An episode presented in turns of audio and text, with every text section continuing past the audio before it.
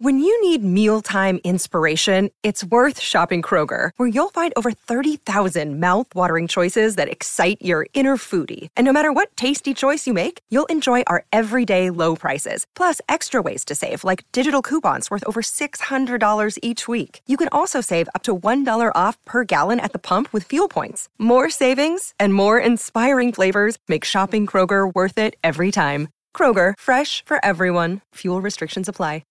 At Evernorth Health Services, we believe costs shouldn't get in the way of life changing care, and we're doing everything in our power to make it possible. Behavioral health solutions that also keep your projections at their best? It's possible. Pharmacy benefits that benefit your bottom line? It's possible. Complex specialty care that cares about your ROI? It's possible. Because we're already doing it. All while saving businesses billions. That's Wonder made possible. Learn more at evernorth.com/wonder. You're listening to the Impact Theory Podcast, your source of empowering ideas and actionable techniques from the world's highest achievers. Join host Tom Bilyeu, serial entrepreneur and co founder of the billion dollar brand Quest Nutrition, on a journey to unlock your potential and realize your vision of success. Welcome to Impact Theory.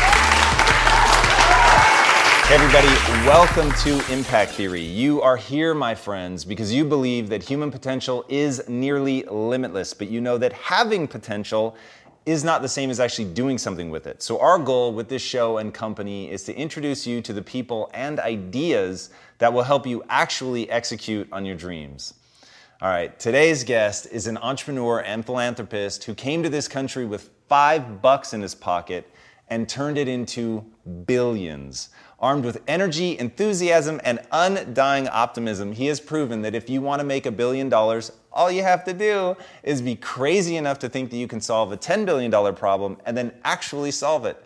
You don't have to be an expert or have a PhD, you just have to be curious, willing to learn, and willing to work your ass off. And this guy's obsessive focus on solving big problems has made him not only wealthy, but also one of the most important voices in entrepreneurship today.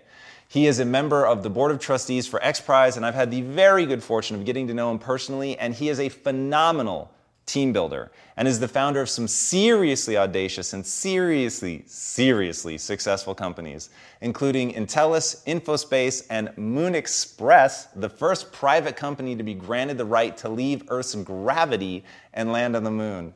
He was named Ernst & Young's Entrepreneur of the Year, Silicon India's Most Admired Serial Entrepreneur, and he received the Albert Einstein Technology Medal for his pioneering achievements in technology. And on top of all of that, at a time when he could buy a fleet of Ferraris and retire somewhere warm, he has instead founded Blue Dot Innovation Factory, which seeks to make good on the dazzling innovations coming out of the US National Laboratories. His first project is the jaw dropping company Viome, which aims to make illness a choice and prove that philanthropic ideals can come in the form of self sustaining economic vehicles that people value for their products rather than just a tax write off. So please help me in welcoming the man who believes our only limitation is our imagination and is planning to launch a lunar mission by the end of this year, Naveen Jain.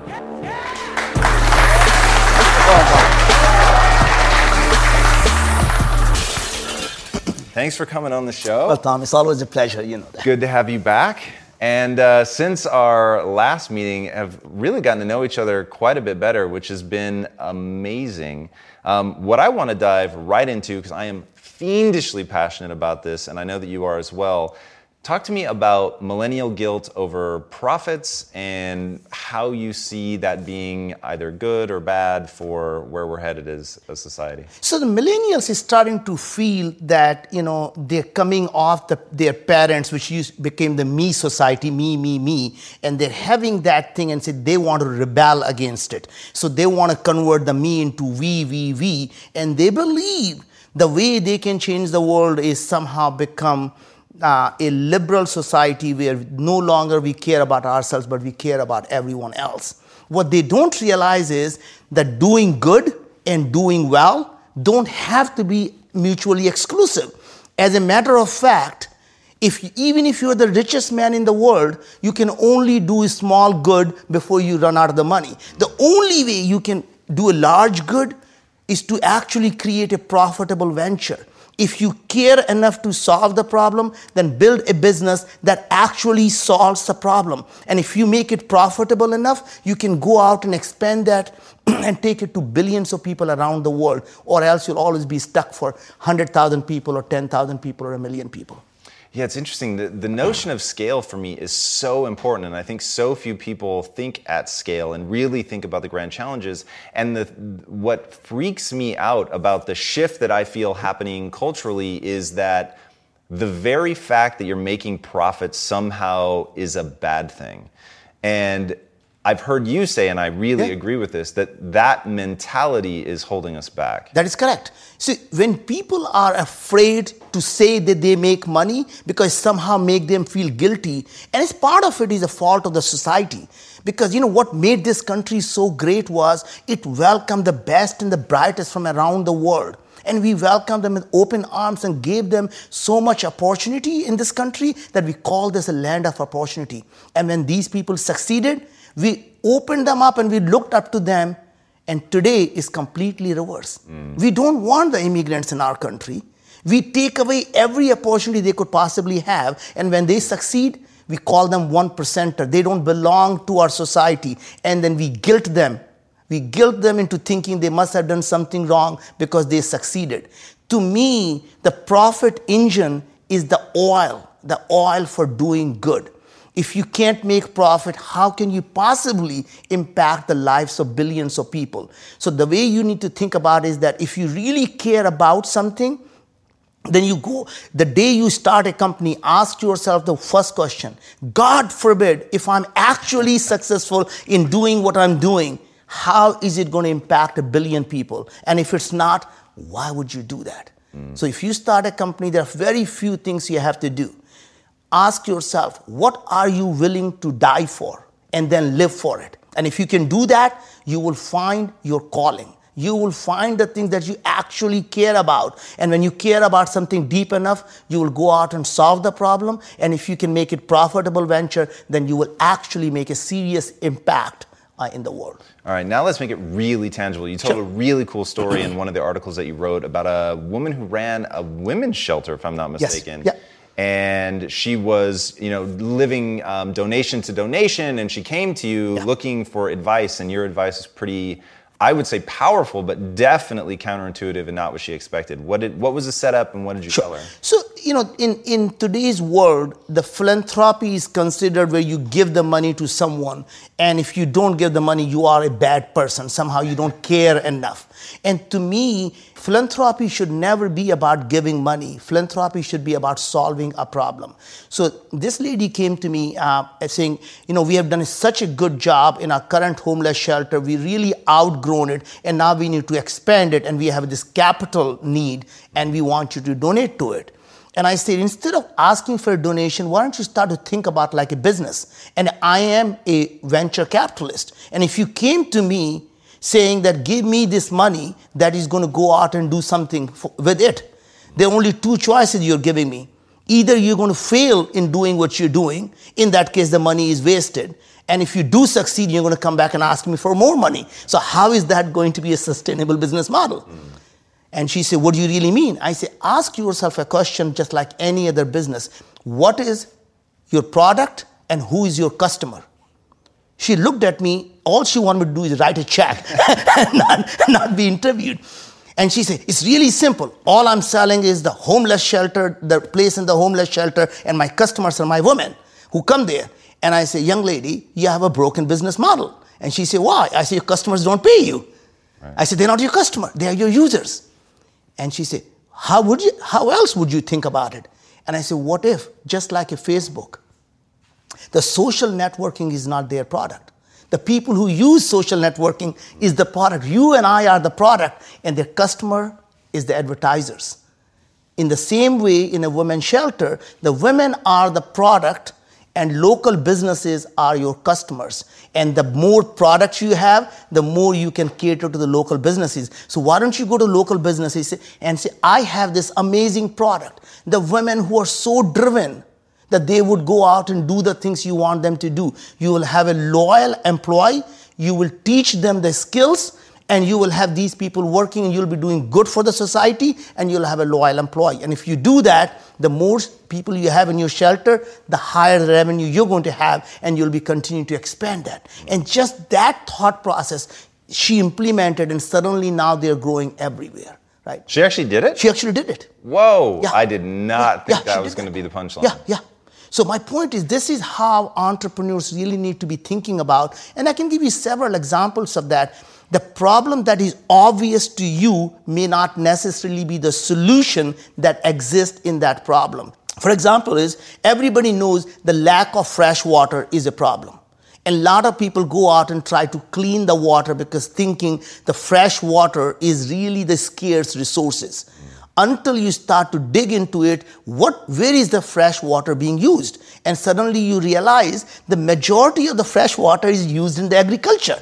All you have to do is solve the agriculture problem, and whether you use the aeroponic or aquaponic or other mechanism, or even lightly salted water that could solve the agriculture problem, suddenly you have abundance of fresh water, and then you feel really good about yourself. Until you realize, majority of the agriculture is used for cattle's. Right. And all you have to do is somehow find a way to create beef without growing cattle. right? And so if now suddenly you can have a biofactories, you can take a stem cell from a cow and just simply create muscle tissues that people can eat.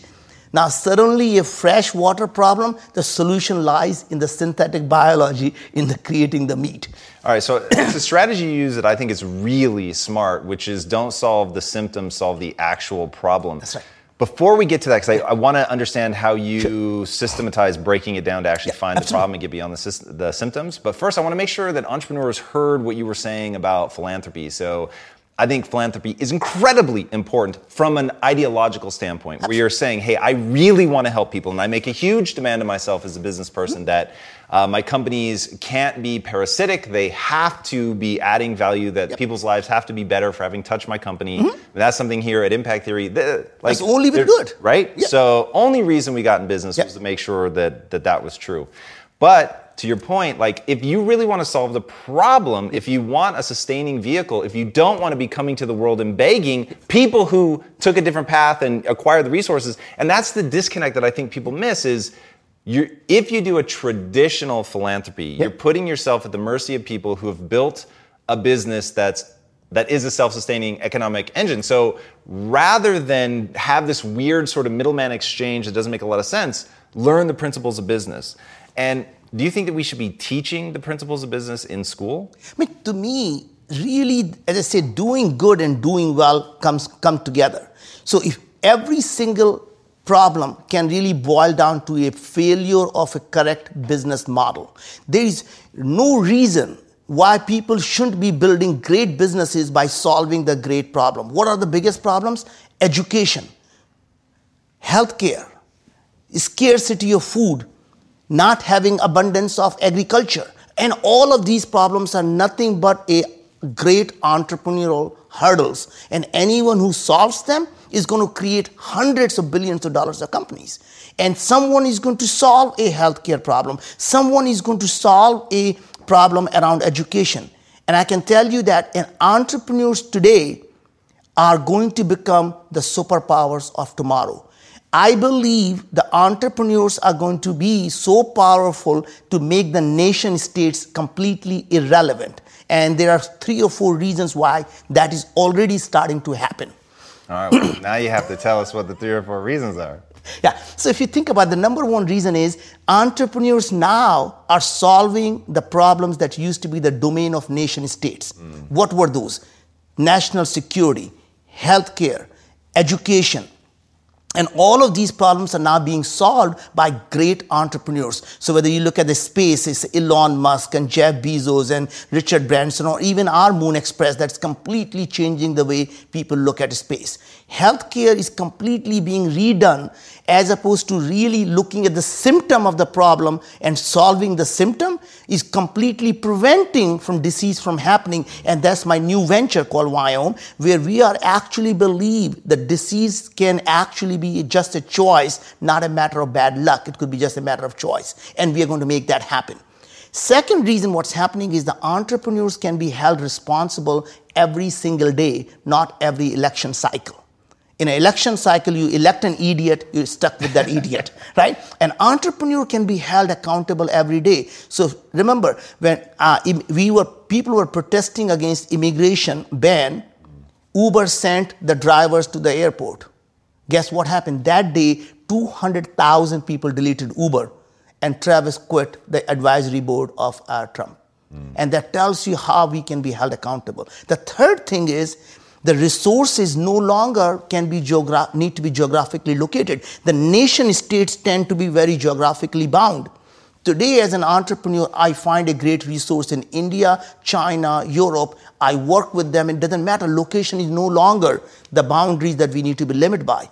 And the last thing is really the capital resources. The capital is not patriotic. Capital goes where the opportunities are. So when we created Moon Express as an audacious goal, the entrepreneurs from China funded us, entrepreneurs from Russia funded us, entrepreneurs from India funded us, entrepreneurs from Europe funded us, and entrepreneurs from America funded us. So the point is, capital will never be patriotic. All we have to do is create an opportunity and it will come to us. And that's the reason I believe the entrepreneurs of today are going to be the superpowers of tomorrow, making the nation states and the presidents irrelevant. That's pretty impressive, man. When you launch by the end of this year to the moon, you'd be the fourth superpower essentially to do that, right? So we are the first company and the only company that have the permission to leave the Earth orbit mm. and land on any celestial body. So you may really be thinking, you know, Elon Musk and all these people are going to the space. They're stuck in the low Earth orbit. I want them to challenge themselves to say,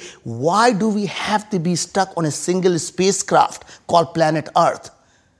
We all are destined to be a dinosaur because sooner or later we're going to get hit by an asteroid and you don't want us to be a dinosaur right? Yeah, so we really have to create a multiplanetary society. So you talk about an audacious goal of saving humanity from extinction. Not bad. Yeah that's thinking big i'd say. All right so if i buy into that and i'm you know really just beginning my entrepreneurial journey and I get I want to look at a big problem and that's really the way to build something big and that even if my ends are sort of philanthropic and I want to do something to really help humanity I need to make it this self-sustaining vehicle. But how do I make sure that I don't get stopped at the symptom and that I've actually gone all the way down to the problem? What's your systematic approach to making sure you get to that baseline issue? So, understanding the root cause of the problem, right? In healthcare, what happened is, you know, system really starts out with a really good goal. You know, one of the problems we face in our society is that anytime a system starts, it always have a noble purpose and it really does well for the time it was invented for. And over time, either the cause becomes irrelevant or the system becomes irrelevant to the cause. So if you think about what happened in the education system, there's nothing broken about it. It was designed for the time when people, uh, people needed skills. And education system was designed to teach you a skill that you could use for rest of your life and life was good. Now we have exponential technologies. That means every skill you learn becomes obsolete every five to 10 years. And you get the chronic unemployment right? That means now we have to redo the education system as opposed to teaching you a skill which you can learn on Google. You have to teach them learning to learn. How do you apply interdisciplinary approach to solving a problem? And the problem solving is the thing what you need to teach them, not when the Abraham Lincoln was born. Right. But let's go to the second part of the thing, like similarly in the healthcare system, it was designed for a time when people were dying from infectious diseases. So a system was designed, you were sick, you go to the hospital, they give you medicine, you come back and life was good. What do we have today? The chronic diseases. That means you're always sick. System wasn't designed for you to be always sick. And here is the irony of the situation.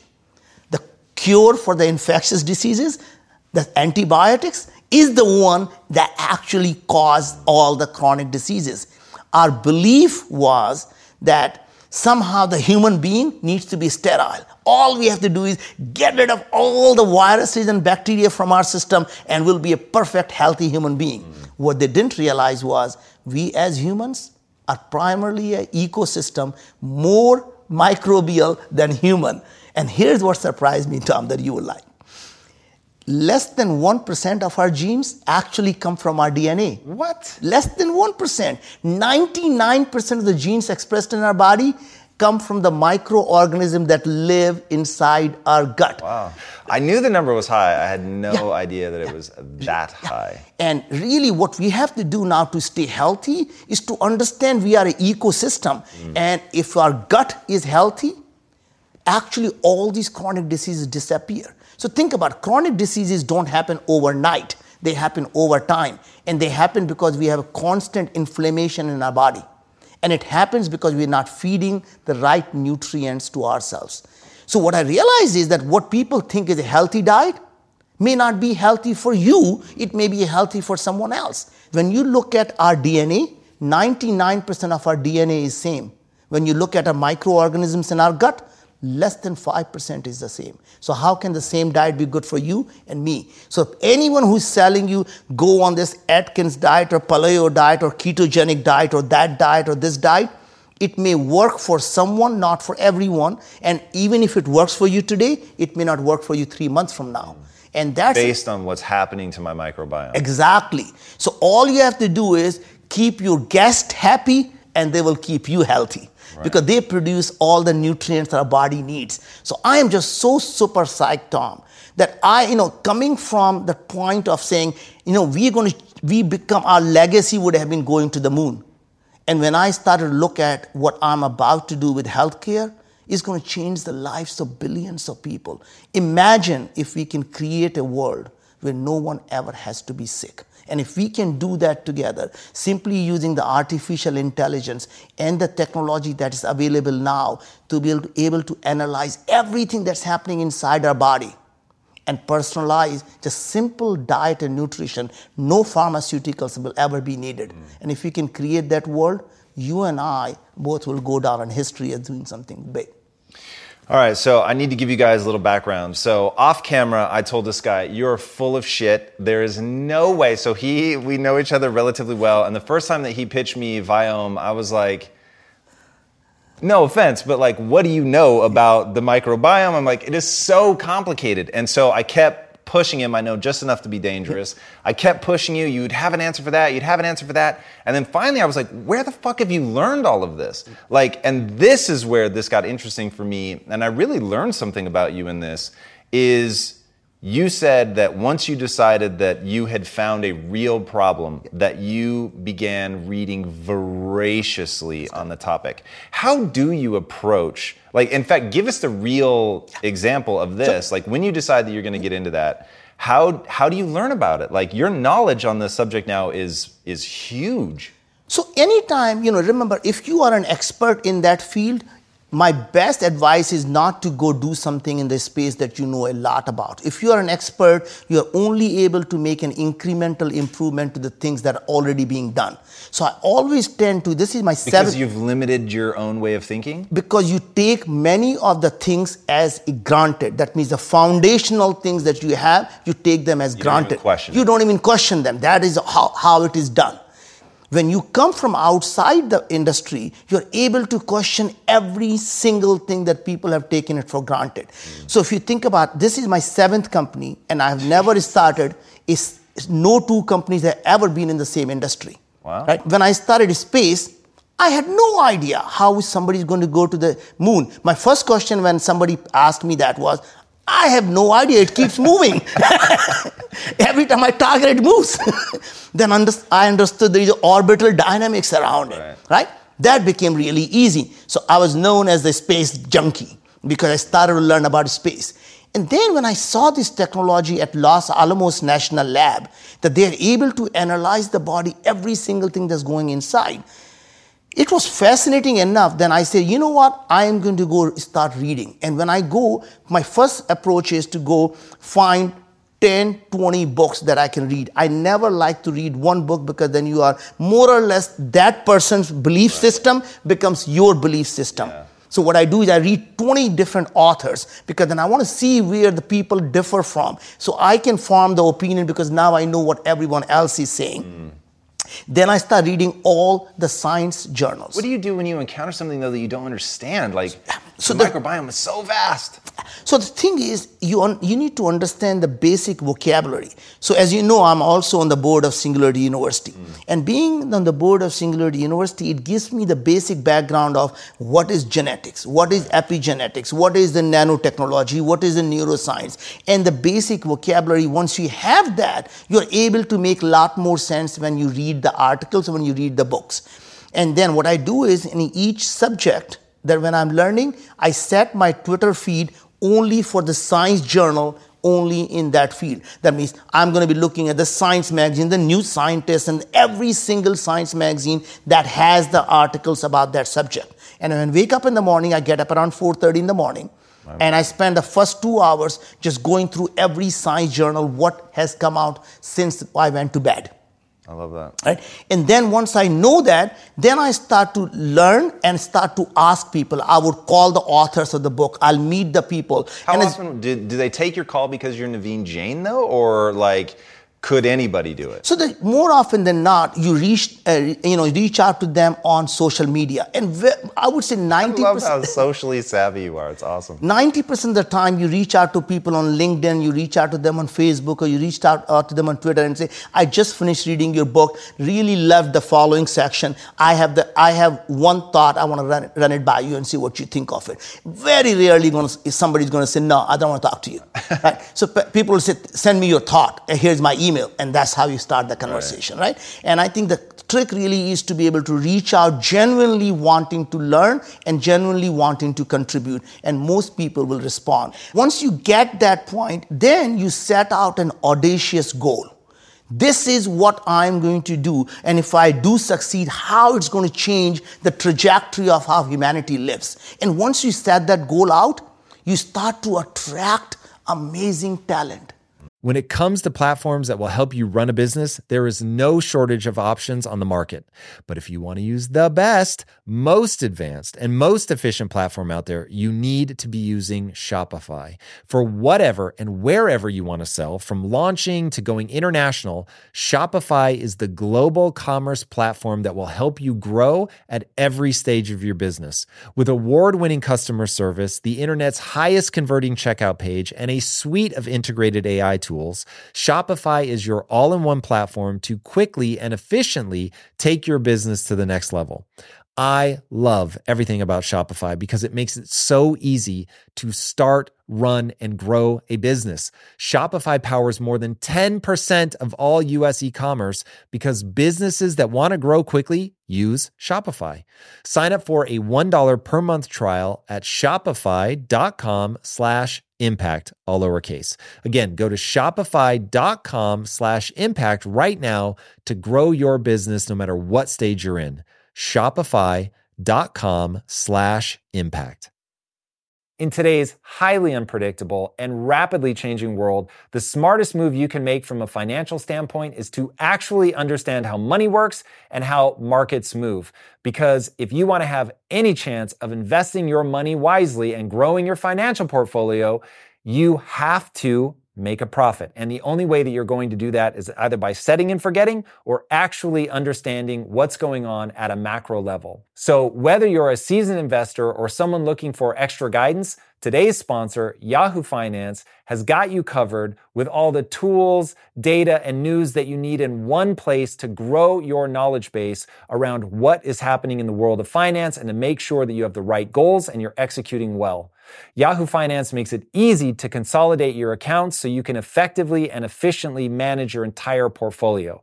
Personally, I love how straightforward their platform is to use. It is very simple to get the information that I need, and Impact Theory's own chief financial officer is exactly the same, spending time helping me frame exactly what is going on from a global perspective so that I'm making the smartest decisions that I can. I definitely recommend that you check out Yahoo Finance for comprehensive financial news and analysis.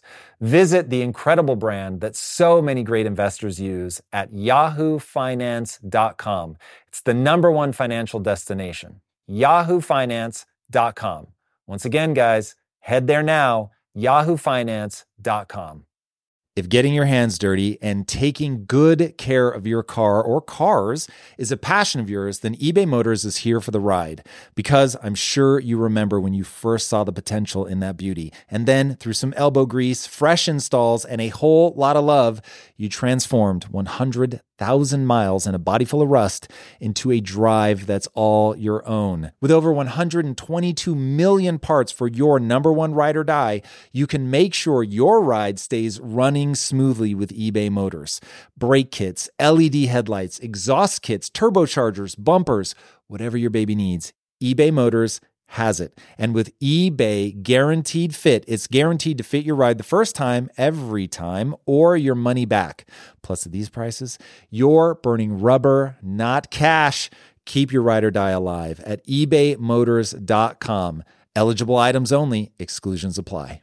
And that is what happened at Viome. All right, you're gonna have to explain then, and I know enough about it that I could just roll, Yeah. but I think it's important for people listening. Like, what are you guys doing differently? Why is it important the way that you're Sure. scanning Yeah. versus the way it's normally So done? today, the, un- you know what happens is a lot of people say, "Well, I know about microbiome. I got my test done," and they probably send these tests to the current microbiome technology company, and uh, you know whether it's the UBiome or American Gut Project. The fact is, it's complete snake oil.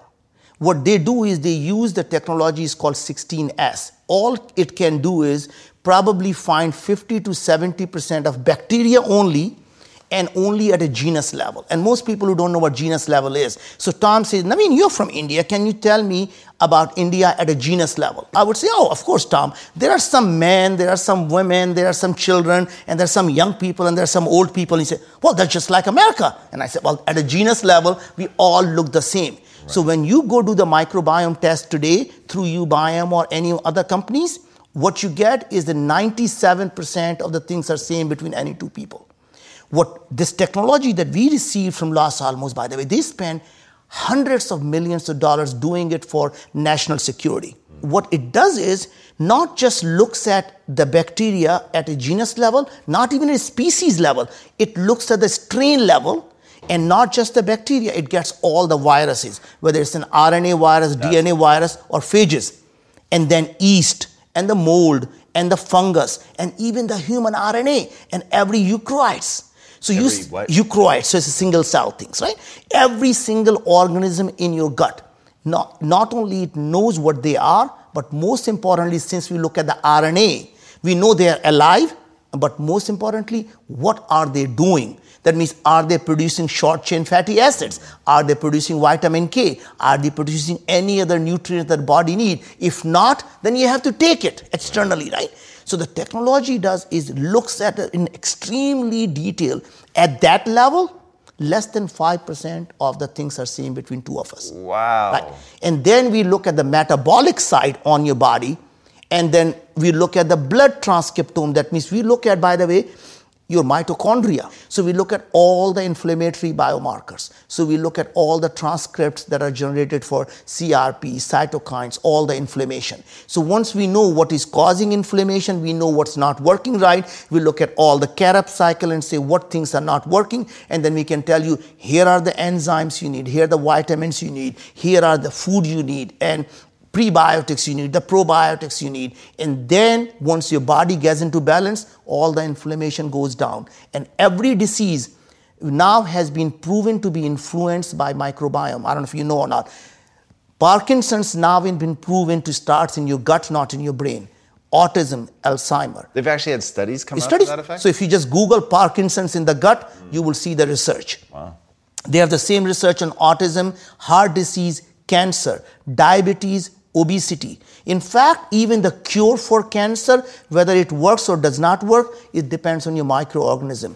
So autoimmune disease, allergies, uh, asthma, all of them now proven to have a direct link to your microbiome. So all the chronic diseases are because your gut, your microbiome is not tuning your immune system and your host is responding poorly.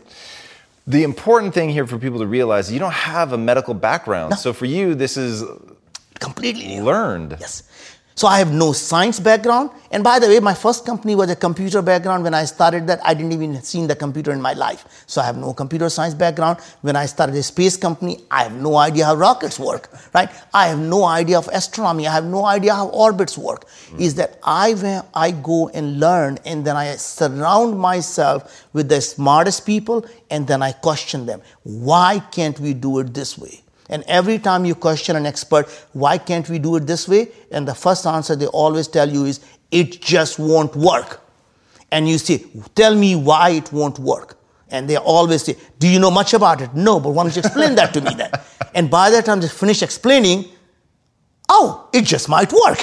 Right. right. And that is the thing is surround yourself with an expert and you keep questioning every single thing they are asking you to do.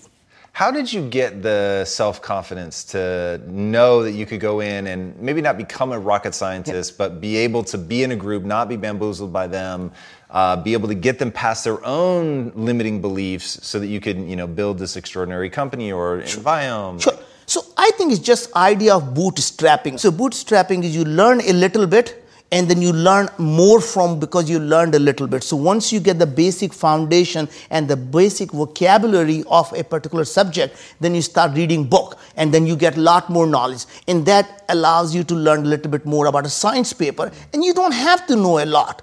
And then I can go and today every time I read a science paper, I don't understand 80% of it. Then I go ask my guys and say, hey, can you look at this science paper and explain that to me in real English? What is it they're trying to say? Right? And now tell me, what is it that we can learn from it that we can apply? What do you think is the most important um, trait that an entrepreneur could have? The most important trait you can have in your children and in yourself is to have intellectual curiosity. I thought you'd say that. That's so powerful. Like listening to you talk about this, I'm like, man, because you find this stuff interesting, you're willing to like go out there and learn and learn and learn and learn. And that's like interesting when it's your uncle and he knows a lot of weird facts about stuff. But it's really interesting when it's somebody that's built these massive companies around things that he knew nothing about right before he gets into the company. So the intellectual curiosity is what makes us who we are. The day we stop being intellectually curious is the day we die and then we become zombies. And you know so many zombies in this world. Sure. They have absolutely no interest in anything else. So you've made a great analogy in the past, which is don't worry about whether or not when you lead the horse to water yeah. it will drink. Focus on making the horse thirsty. Yes. I know there's a lot of parents watching this. How do you make your kids especially like thirsty for knowledge. And i think that's really interesting is that you know most parents and the teachers think their job is to you know take them to the water and then hoping and pursuing them to hopefully they can drink the water. Our job as a parent should be is to make them thirsty and never take them to the water because once you make them thirsty they will find the water. And the way you make them thirsty is by allowing them to be intellectually curious the minute you start to teach them how much fun it is to learn about something, to be able to go out and do something with it, and if you can start to show them that it is not the money that drives the society or it, who they are. So this is a couple of things I can tell you about and our children. As you know, we have three wonderful children. And one of the things we told our children is there's no amount of money. The success can never be about the amount of money you have in the bank. It is about how many people's lives have you been able to touch. And at the same time is your self-worth is never about what you own. Your self-worth comes from what you create. And there are lots of people in Middle East who may be stinking rich but as far as I'm concerned, they're worthless and useless because they haven't created anything, right? And the third thing to remember is the only way for you to know when you become successful is when you become humble. Because if you still have arrogance left in you, then you're always trying to prove something to someone or yourself. And our president is a great example that someone who will never be successful. Because he's trying to prove something. He's trying to prove, always telling me, you know how much money I have, you know how smart I am, you know how big my hand is.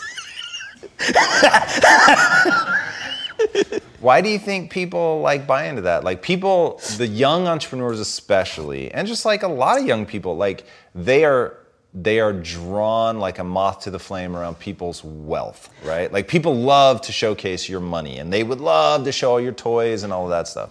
Like What is it that keeps bringing people back to that? So I think it is just the flashy thing, it's instant gratification that the money brings them is what they're attracted to. And you realize that anything that generally brings an instant gratification is probably the wrong thing to do in the long term, mm. right? So I would say that if you think about happiness, you will find that most people who have tremendous wealth rarely have the happiness rarely have rarely have the happiness because right? they've been chasing money because they're chasing you know chasing money so to me you know making money is like having an orgasm if you focus on it you'll never get it so you have to let it happen just enjoy the process not bad. I like that. Why what is it? Like I hear that a lot about wealthy people really struggling to find happiness. There's no amount of material thing that can bring you happiness. Even if you buy whatever the thing today is the latest thing, somebody, somebody has more than that. Right. And if you constantly think having the latest thing is going to make you happy, you'll always be unhappy because someone has the later things, right? And the day, the minute you buy something, guess what happens? It no longer matters, right? right? And you always keep chasing the next thing and the next thing, and you keep collecting the toys.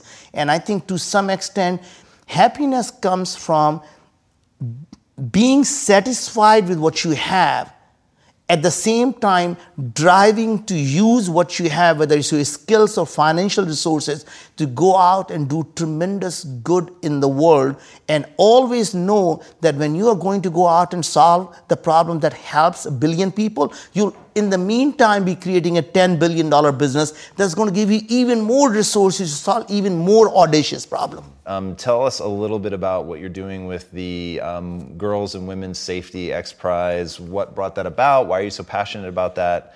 And what do you want to come out of it? Well, you know, again, you know, we start to look at the stuff and saying everybody talks about the women equality, and we talks about uh, women empowerment the foundation of that, again, the root cause of why women are actually, and especially in developing countries or even on our own campuses, if the, they don't feel safe, how can they go out and feel be empowered? Right. right. So even in college campuses, the amount of sexual harassment is unbelievable. And there is very little solution that exists. So we launched a prize. They say we're going to give a million dollar to anyone who can come up with a small enough sensor that could be anywhere. It could be on your earring, it could be in your pendant, it could be anywhere in your body. And as soon as you feel unsafe, you press it. Not only it informs all your you know, roommates, your parents, your all the relatives, the cops. At the same time, it starts to do the audio video recording. So it know everybody knows what is going on, and the perpetrator knows that somehow it goes to the court. Everybody know what happened right. right? And that actually, uh, you know, detracts people from doing things that they shouldn't be doing. So our thinking is that by using the incentive prizes and using the crowdsourcing the innovation, a million dollar prize is going to go out and solve a problem where billions of women around the world could feel safe. And once they feel safe, they can go out and be educated they can go out and actually work. And once they are able to be educated and work, that's what's going to bring the empowerment to women, not by simply activism. So my problem with a lot of the young people is they become activist. Activist means they do activity. Right? And they run in the circle and they think they're doing something. And just running in the circle is an activity. And entrepreneurs wants to move forward. And that means you actually find a path and you keep going down that path and not get caught, up on the activism. Do you have any ideas in how we can better celebrate entrepreneurs to make of people? Because you've said that that's one of the, the keys. Yeah. Um, how do we do that? Of course. So the thing is to really is we get the behavior that we incentivize right. and the behavior that we celebrate. So what happens is today you see who are we celebrating? The Hollywood actors, the celebrities, right? The musician and the athletes. That is the celebrity that we look up to. Right. What if those celebrities were every entrepreneur who actually tried something, even if they failed? The fact they tried something is makes them a hero better than any celebrity will ever be. And how do we how do we pull that off? How do we oh, get really simple? Every single neighborhood You take the person who is going to be an entrepreneur, you start putting their poster up in every wall and say, Here is the hero of my Beverly Hill Drive. Here's a hero. And you make them the heroes. And every kid going to the school looking at that and saying, I want my name there next time. And you start to celebrate the people who go out and do these things, right? So if you want someone to succeed, allow them to dream. Allow them to dream so big that people think they are crazy. And know entrepreneurs never fail. The ideas may or may not work. And every idea that does not work is simply a stepping stone to a bigger idea and a bigger success. So never be afraid to fail because you only fail in life when you give up. Everything else is just a pivot. What advice do you have for somebody that is daring to dream so big? People tell them that they're crazy, Yeah. but inside they're not sure. They're like, maybe I am crazy. What? Uh, How do you guide them?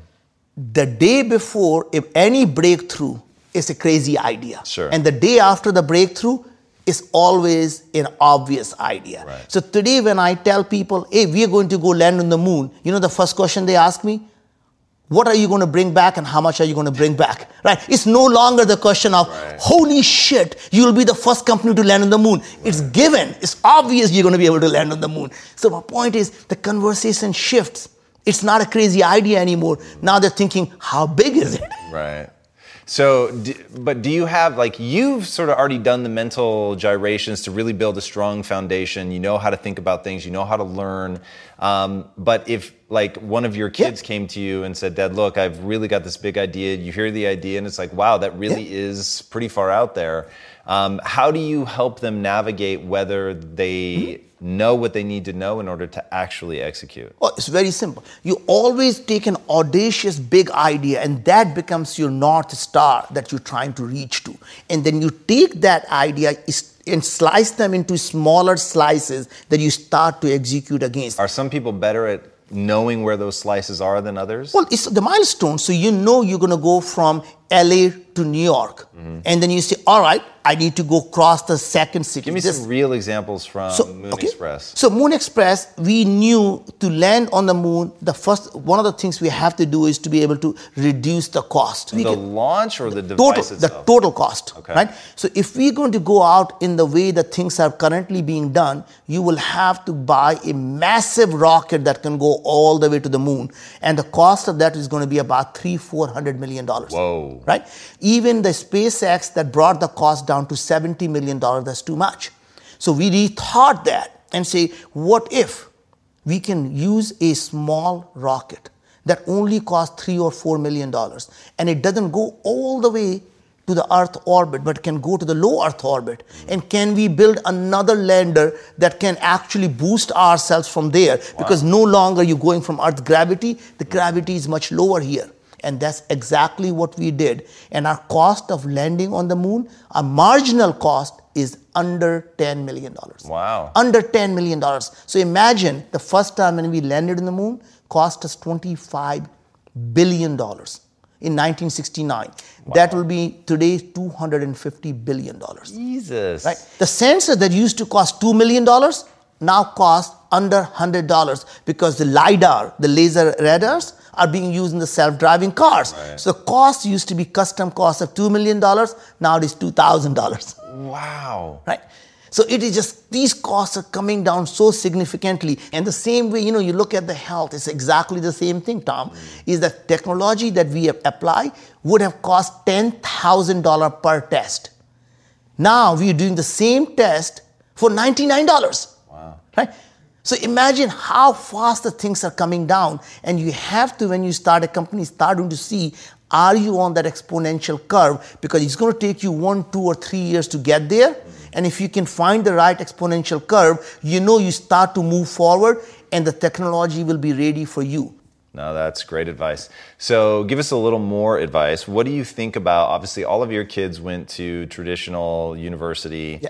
Um, is that the path you think most people should take? How should people, in an environment where it's exponential technology and your skill sets changing every five to 10 years, how should people think about getting educated, staying educated, maybe more importantly, and picking a wise path? I'm a firm believer that no one should ever skip education. Going to college is a plan B of life. In life, shit happens. Even if you are the best high wire act, you still want a safety net under you. And education is that safety net. People can take away everything from you. They can never take your knowledge and education. So, my thinking, you should always go get the education. And the main reason for doing that are two things. In going to the traditional colleges, one is to learn. Remember, we talked about the basic vocabulary of different subjects, and that allows you to constantly keep learning about the exponential technology and the new subjects because they're always built on the top of each other. Right. The second thing that really helps is when you go to these Ivy League colleges, it's not that education is any better there. In fact, I would argue it's mediocre education. But they are self selective people. Hmm. That means they select the cream of the society who go there. And suddenly you're surrounding yourself with the best mind the college has. And surrounding yourself the great minds is really what it's all about learning and creating this lifelong friendship that you have with these great minds. And because these great minds go out to do great things, and you can now plug yourself into their ecosystem. So, to me, my advice is go to the greatest college not because they're going to teach you any better than your community college is because you're going to be surrounded by the great people. And the more you can focus when you're young in building the foundation and the basic vocabulary and constantly learning. Use Twitter not to find out what Paris Hilton is doing or what Kim Kardashian is doing. Use the social media to understand and learn about what is going on in the fields, every single field, because some idea will trigger and say, oh, if they're doing that in rocket science, I can apply that to healthcare. Oh my God, if they're doing in healthcare, why can't I apply that to agriculture? So the idea is to keep connecting the dots when you see the dots and say, how do I connect that dot to something I care about? So whatever that your passion is, find your passion. And the way you find your passion is two ways. One is to start thinking about if you had everything that you always wanted in your life, a billion dollars, a great family, what would you do? And if you do that today, you will get everything that you want. And the second thing that you and I talked about is find something that you're willing to die for and live for it. And I think most people, where that's where they fail. They're willing to die for something, but they don't live for it. I love that. All right, before I hit you with my last question, where can these guys find you? They can always find me. They can email it to me, naveen.jain at gmail.com. And they can find me on uh, Facebook. They can find me on LinkedIn. They can find me on Twitter. I answer all of them. That's incredible, man. All right, what's the impact that you want to have on the world? My impact on the world is going to be if I can inspire every single person who is watching this episode to find their own moonshot. So if you're watching this, find what is it that you will do. Imagine I am the person who grew up poor with nothing. I came to this country with nothing. If I can dream so big and to be able to land on the moon, what would you do? I love that. Naveen, thank you so thank much you. for coming on the thank show. You, sir. Man. That was awesome. Thank you.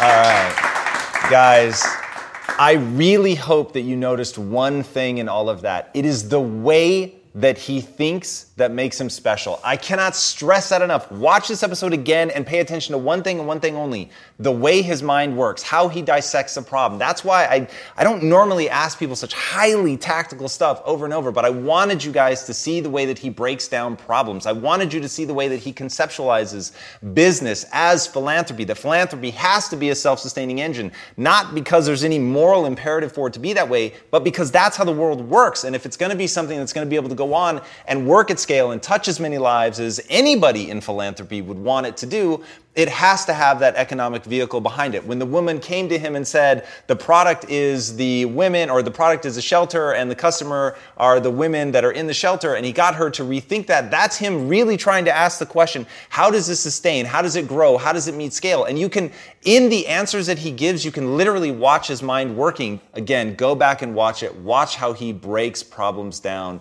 That is why I think education should be taught with an entrepreneurial mindset in mind. Once people are able to look at the world that way, a willingness to dream big, understanding how to learn from your failures, the ability to identify not just the symptoms, but the actual root cause problem, and then say, How do I turn that into a business opportunity? Those to me are the fundamental questions. And you don't have to want to actually start your own company. He's got amazing people on his teams. And in fact, one of the things that he's greatest at that he hinted at in the interview is his ability to get other people excited about his vision.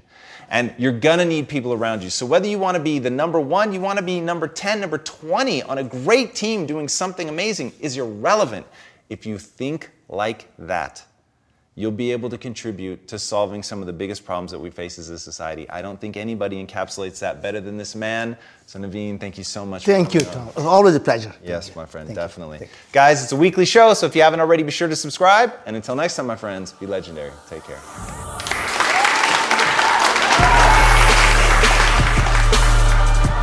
Hey, everybody, thanks so much for joining us for another episode of Impact Theory. If this content is adding value to your life, our one ask is that you go to iTunes and Stitcher and rate and review. Not only does that help us build this community, which at the end of the day is all we care about, but it also helps us get even more amazing guests on here to share their knowledge with all of us. Thank you guys so much for being a part of this community. And until next time, be legendary, my friends.